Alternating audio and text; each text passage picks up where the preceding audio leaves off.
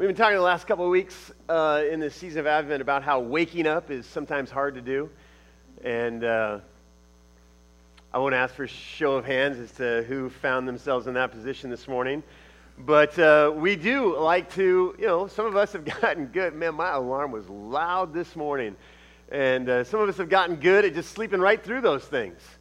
And, or hitting that snooze button and going on to the next. Uh, we have a hard time, some of us, on I mean, some of you are already thinking about it's it's only Sunday at 10:40 but you're already thinking about Monday at 6:30 you know? And you're thinking about getting up tomorrow morning and, and what that's going to take. Um, and we have a hard time sometimes just just waking up. But a lot of us know the other side of that as well. When waking up is easy to do.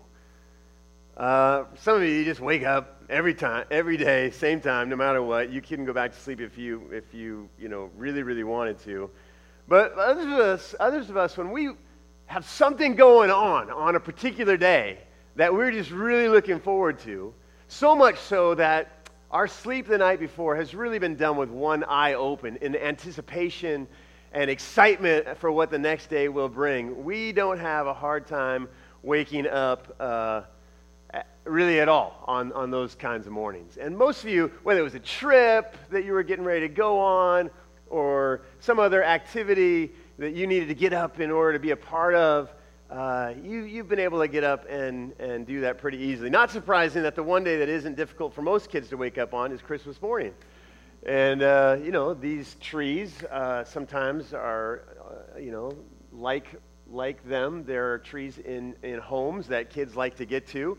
I remember the excitement anticipation of my own life as a kid trying to get out to the tree. Uh, and I have witnessed it for sure in my own kids over the years. And the, the, the, the challenge of this is that most parents have been up late the night before, uh, cleaning up from friends and family being over for Christmas Eve, perhaps, or wrapping some presents or making cookies for Santa. Who knows what it is that we've been doing up late. But uh, if other parents or anything like me, I'm not typically as eager to get up as early as my kids have been on Christmas morning.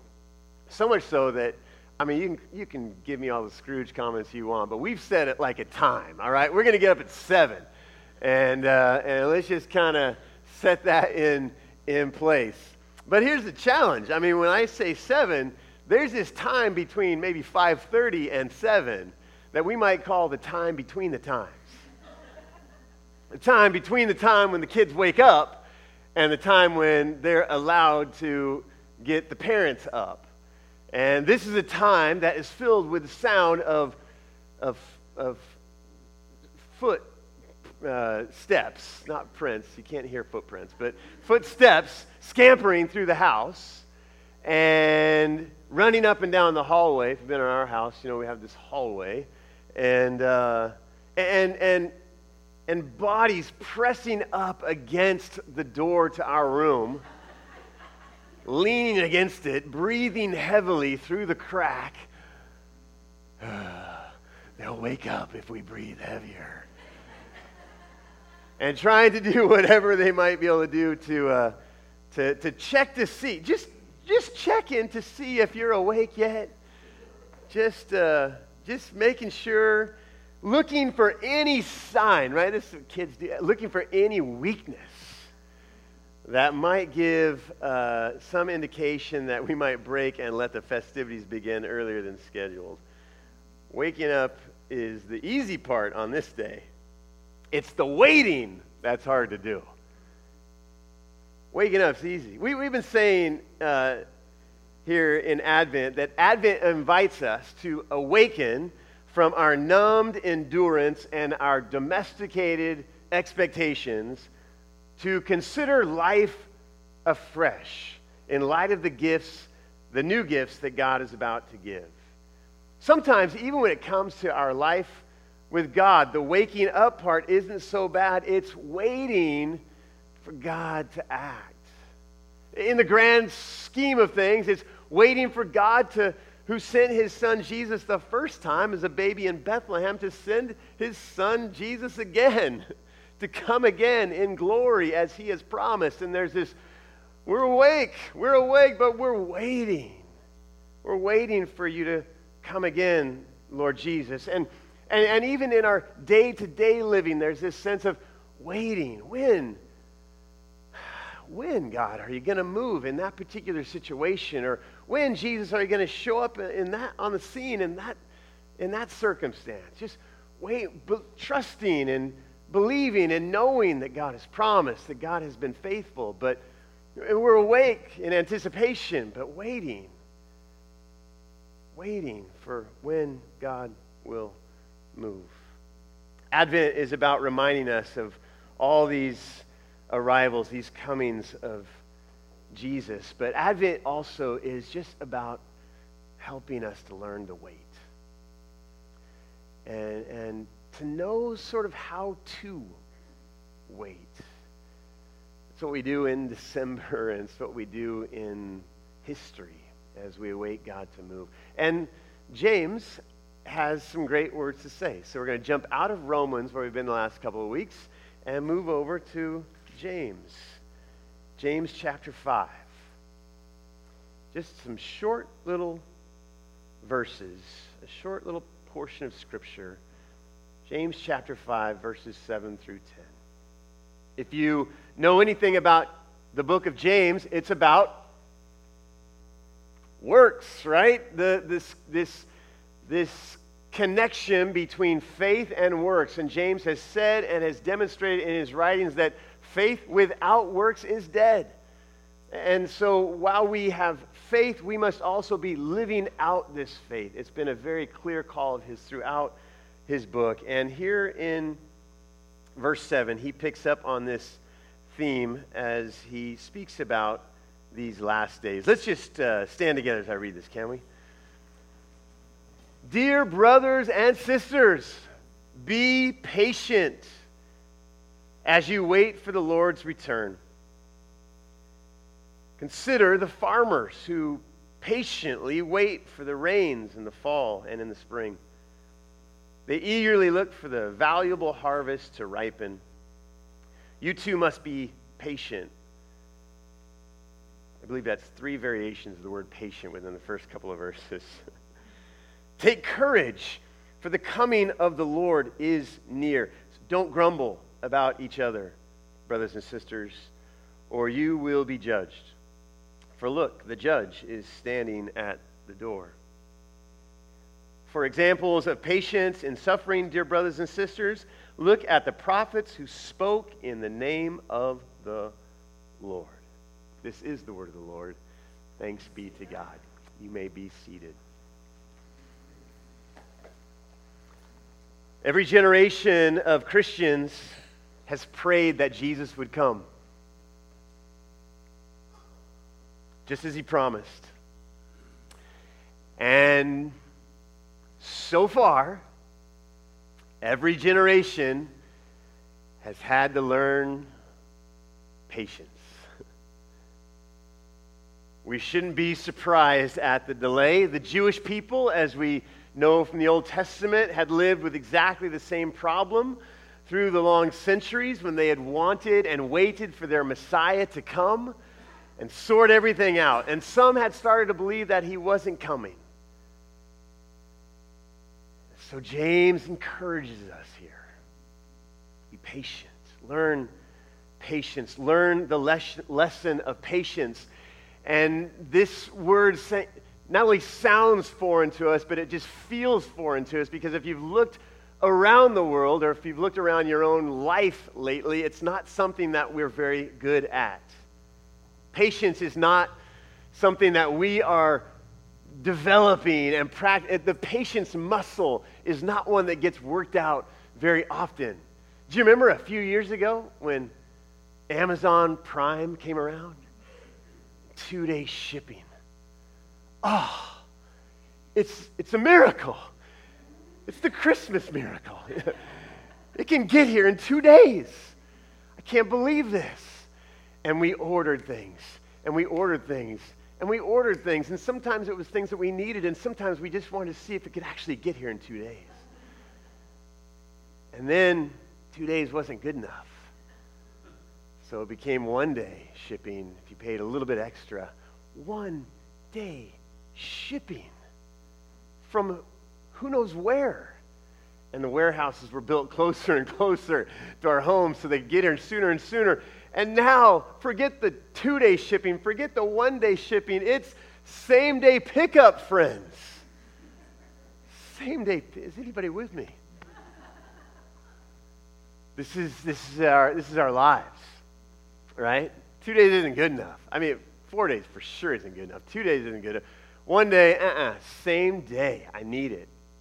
I, I, I think about this, just the way we eat, like, just even around our house. My mom and dad are staying with us. It's great. Uh, and we've done, you know, just the way we eat fruits and vegetables, right? There used to be a season in which you got strawberries. Remember, everybody remember that? And there used to be seasons in which we got blueberries. Now there are no seasons for fruits and vegetables because somewhere in the world, blueberries are growing right now. It might be in Peru, but uh, they can get here from there to here overnight. I don't have to wait for blueberry season to have my blueberries. I can have them right now. There's no, there's, there's the, the patience muscle. It used to be, we'd be like, oh man, I can't wait till the fall when I can get me some good apples. Mm, no, I want them now. And I'll get them now because they're being grown somewhere now. It's not something that we're good at because we haven't had to practice it. We, when it, and so when it comes to waiting patiently for God to act as well, whether in sending his son Jesus or coming to us in our own lives, we're, we're just not, we're not in tune. We're not practiced up in waiting. We have a hard time being patient. Now, it would seem, if you listen to James and if you think about some of the ways that he's written, and some of you are familiar with the ways that he's written in previous chapters of his book here, it, and in, in the face of some of the chaos that we know we encounter in this world, that we might actually expect James to, to urge us not to be patient, but to be outraged. We, we might even expect to, to, to hear James write, Dear brothers and sisters, as you wait for Jesus' return, be outraged at what's going on in the world.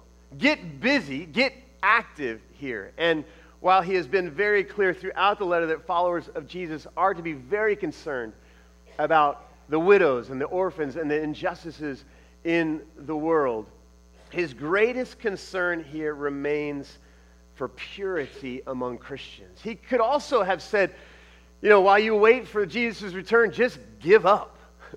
Just, this world isn't going anywhere, so just hide out together somewhere, fall into total despair of anything ever changing or becoming new, even in your own life, and just, just, you know, just hold on with your last knuckle and wait for Jesus to come back. He, he could have either said, be outraged or be completely despairing, but instead, he kind of meets us right in the middle and just says, be patient. Because James isn't only concerned about the world around us, he's, about our, he's concerned about our own formation and our own development, our own holiness, our own purity as well. And so he says, think like a farmer I, don't know if James had much of a farming background. I don't know where, but it was a it was an ample illustration, lots going around, and so just this seems to click for him. Don't don't don't uh, don't be outraged. Don't be despairing. Be patient. In fact, think like a farmer, a farmer who sows his crop, and, and perhaps even weeks later, I mean, let's just think like a farmer right here for a minute. Just sows his crop and perhaps even weeks later walks out to the, to the field and looks around and thinks to himself, not much has changed. Still a bunch of dirt right there. Soil looks just as bare as it did when he went to work. Think like a farmer. Was he was he wasting his had he wasted his time? Had he wasted the, the seed that he could have used to feed his family, perhaps even, had the crop even failed? No. It just, for the farmer, it just takes time. It just takes time. And it just, sometimes it just takes more time. It takes more time when we're ready to wait. It takes longer for God to move. It's, uh, it's, it's uh, humility within us that admits that begins that can begin to admit as a farmer and as a person that I don't, I don't know how this works. I don't know the timing and how God will work all that out. When the crop will raise and when Jesus will come again in glory and when he'll come in, in action in my own life. It's humility that steps back and says, God, I, I, I, don't, I don't know. It's the, the, the time scale of your action is completely different than mine, and I'll wait for you to act. I'll be patient for you to act. And so James calls us to patiently wait on the Lord. And we do as ones who trust in this God who sends the early rains, this God who sends the late rains, this God who knows the precious crop and knows the need that the farmer has for it and will bring it to, to harvest. It's a, it's a patience, really, as James writes here, that's, that, that stirs some different things of ways of thinking in our lives and in our minds, even this morning. It's a, it's a patience that is based in our hope of Christ's return. We can be patient this morning, James says, because we know Jesus is coming back again. Like we said earlier, every generation has prayed for Jesus' return. Come, Lord Jesus, come. Maranatha. And every generation has had to learn that lesson of patience. But we continue to hope in that and can have patience in our hope that Jesus will come again. It's been several weeks since I mentioned my daughter being in, at college, away at college. She's been here several of those weeks, so I haven't had to mention it. But can I, can I just tell you that December 20th is the day that she takes her last final of her first semester of college and will get in a car that night and get a ride to Santa Barbara and be home for three weeks. And that date is circled on, you know, figuratively circled in my electronic calendar. and the expected return of our daughter is, is something that we that brings joy to our hearts and brings hope of the family being reunited and parents whose kids are away at school you know that feeling and just the expectation and the and the and the joy and the excitement of that brings brings great happiness. And it also, knowing that that date is circled on the calendar, means that I can probably make it five more days. And I can probably get by, you know, for just a little while longer. It's the same sort of thinking as we place our hope in the certain return of Jesus it's that knowledge, that confidence. Not, not just in some pie in the sky sort of like general Christian idea that Jesus will come again someday, but this personal hope and anticipation that Jesus will come and set all things right. And whether I get to see that in my lifetime or it's in the next generation of Christians to come, that hope for me allows me to, to live with a sense of patience. God's got this. The crop is in the field. He'll raise it up in due time. This patience is based in our uh, the, the, the, hope of Christ's return. It, it's also this patience that, that, uh, that God wants to allow us to experience as a means of just growing us in maturity, growing us in, in, in discipleship. And, and this patience is, is a virtue, not because patience is allowing us to kind of make it through life, but patience is this virtue because it's giving space for God to continue to do his work in, in us in these days.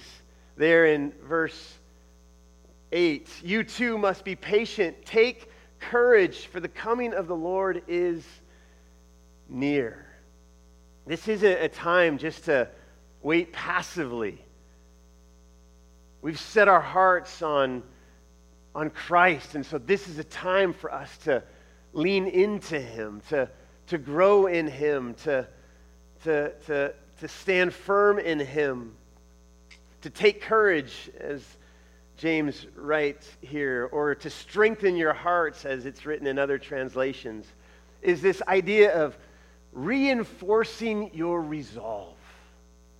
It's like just planting your feet and determining once again that in this time of waiting, this, this time of patience is not going to be one where I just sort of pass the time.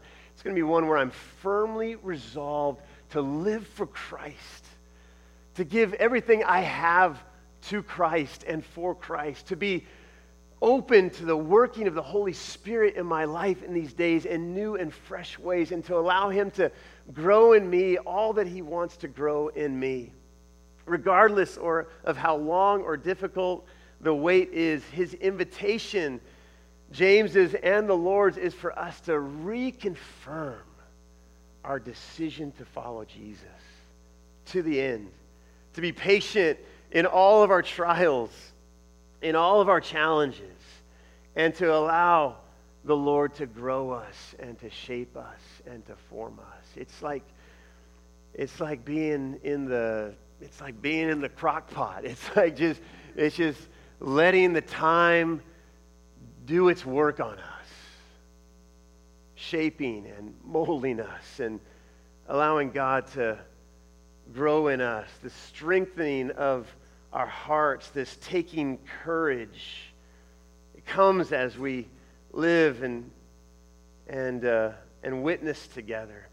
It's as if one, one person wrote it like this. He said, It's as if James is writing, slow down, just slow down, just seek first the kingdom of God.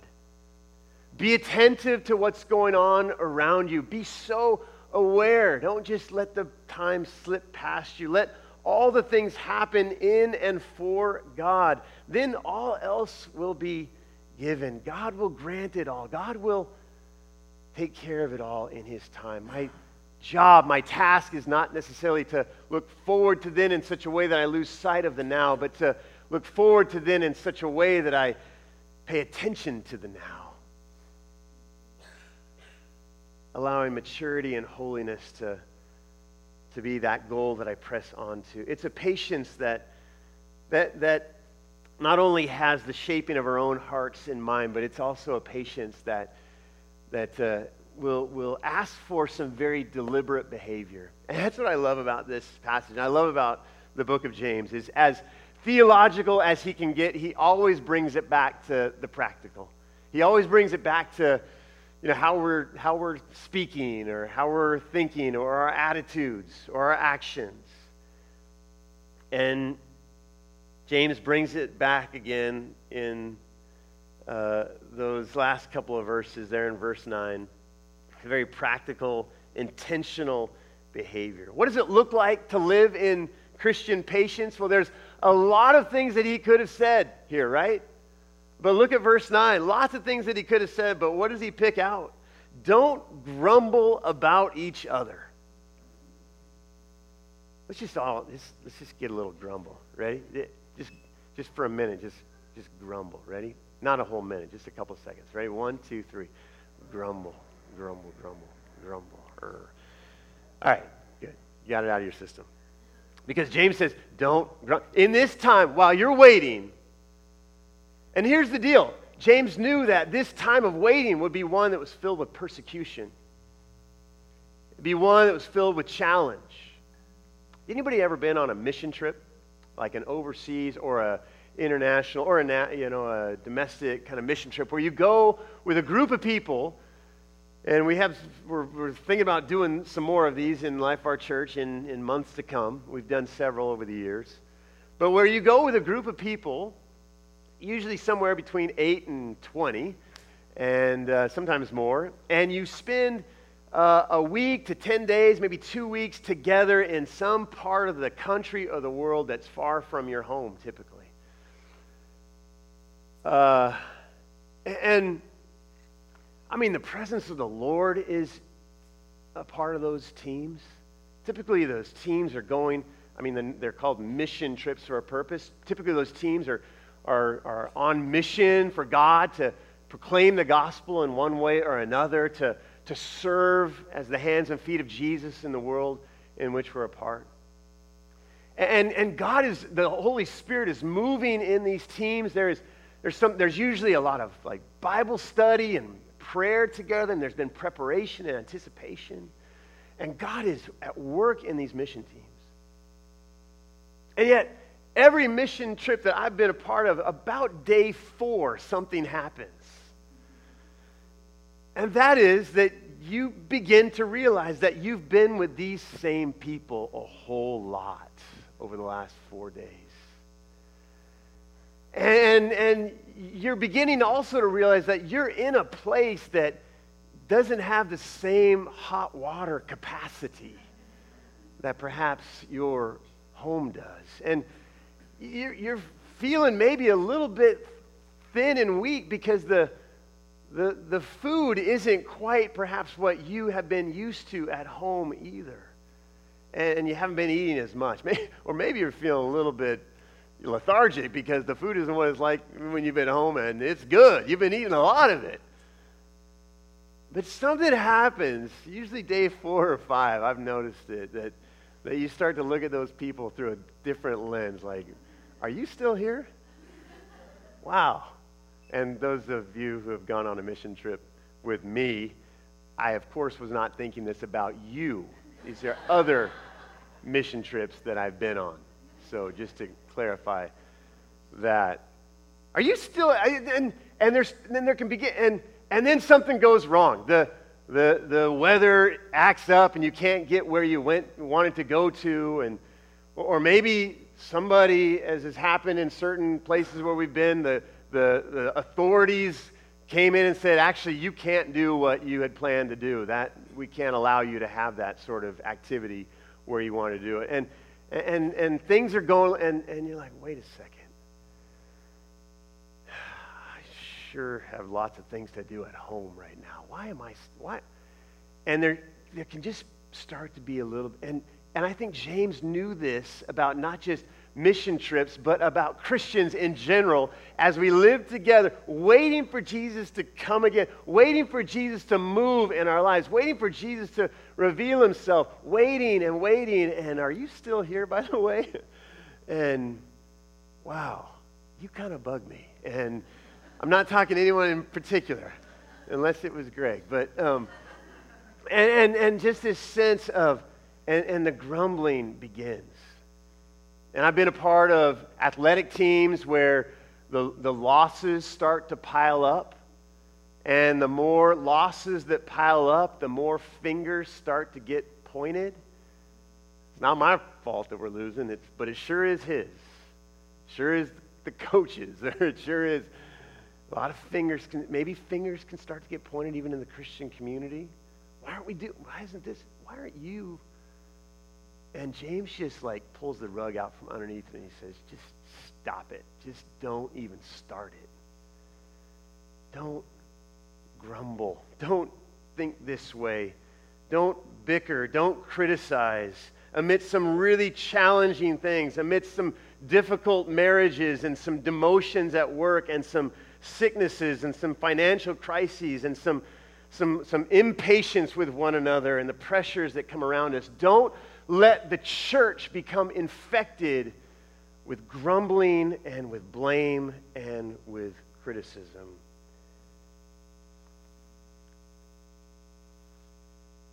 when the pressure's on, lean into each other and not away from each other. What's striking to me about um, all of really what James has said, there's a couple of times where he comes back to and he sort of inserts these little reminders. And one of them is towards the beginning there in verse 8, I think it was, where he says, Must be patient, take courage, for the coming of the Lord is near. And, and then he says, Don't grumble or you'll be judged, for look, the judge is standing at the door. And there's a couple times right there in the, the scripture where Paul wants to make sure that we know that Jesus is very close by. That though he may not have come in glory, and though may he, not, he may not be revealing himself to us in the way that we want him to right now, that does not mean he's off on vacation somewhere. That Jesus is very near, that Jesus, in fact, is standing at the door. And, and I think we need to hear that reminder in at least two ways because I think James means it in at least two ways. I think on the one hand, he, he's saying, the Lord is near. So when you feel like grumbling, remember, the Lord is there to help you. Instead of looking at how much your fellow church person is bugging you, turn your eyes upon Jesus, who's very close by. Look to him, and he'll help you. He'll give you the strength. He'll help you to be patient in the moments where you feel very, very impatient. The Lord is near and wants to help you. And then there's the other side. And it's the one that particularly comes from the illusion or the idea of he's at the door. There's this sense where Jesus is like, Are you guys grumbling again? And, uh, and James is, most think, a lot of people think that the author of James is James, the brother of Jesus. And it seems like, again, James is is ref- referencing some of Jesus' best material judge not, or you will be judged. And by the way, the judge is right there, ready to do it. There, there's a sense here that as we wait patiently, there is also this sense of, of warning, right?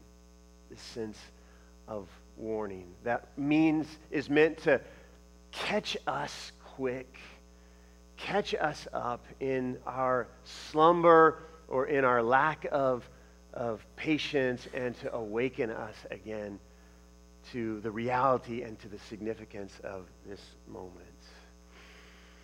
Third Sunday in Advent, friends. As we work our way through this season, he's, he's nearer to us than he's ever been.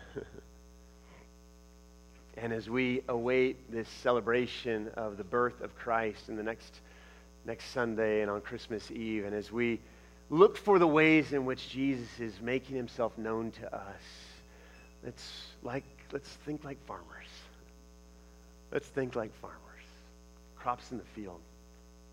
Trusting and believing that as we patiently await upon the work of God, he will again reveal himself in all his goodness, in all his nearness, in all his kindness, in all his peace.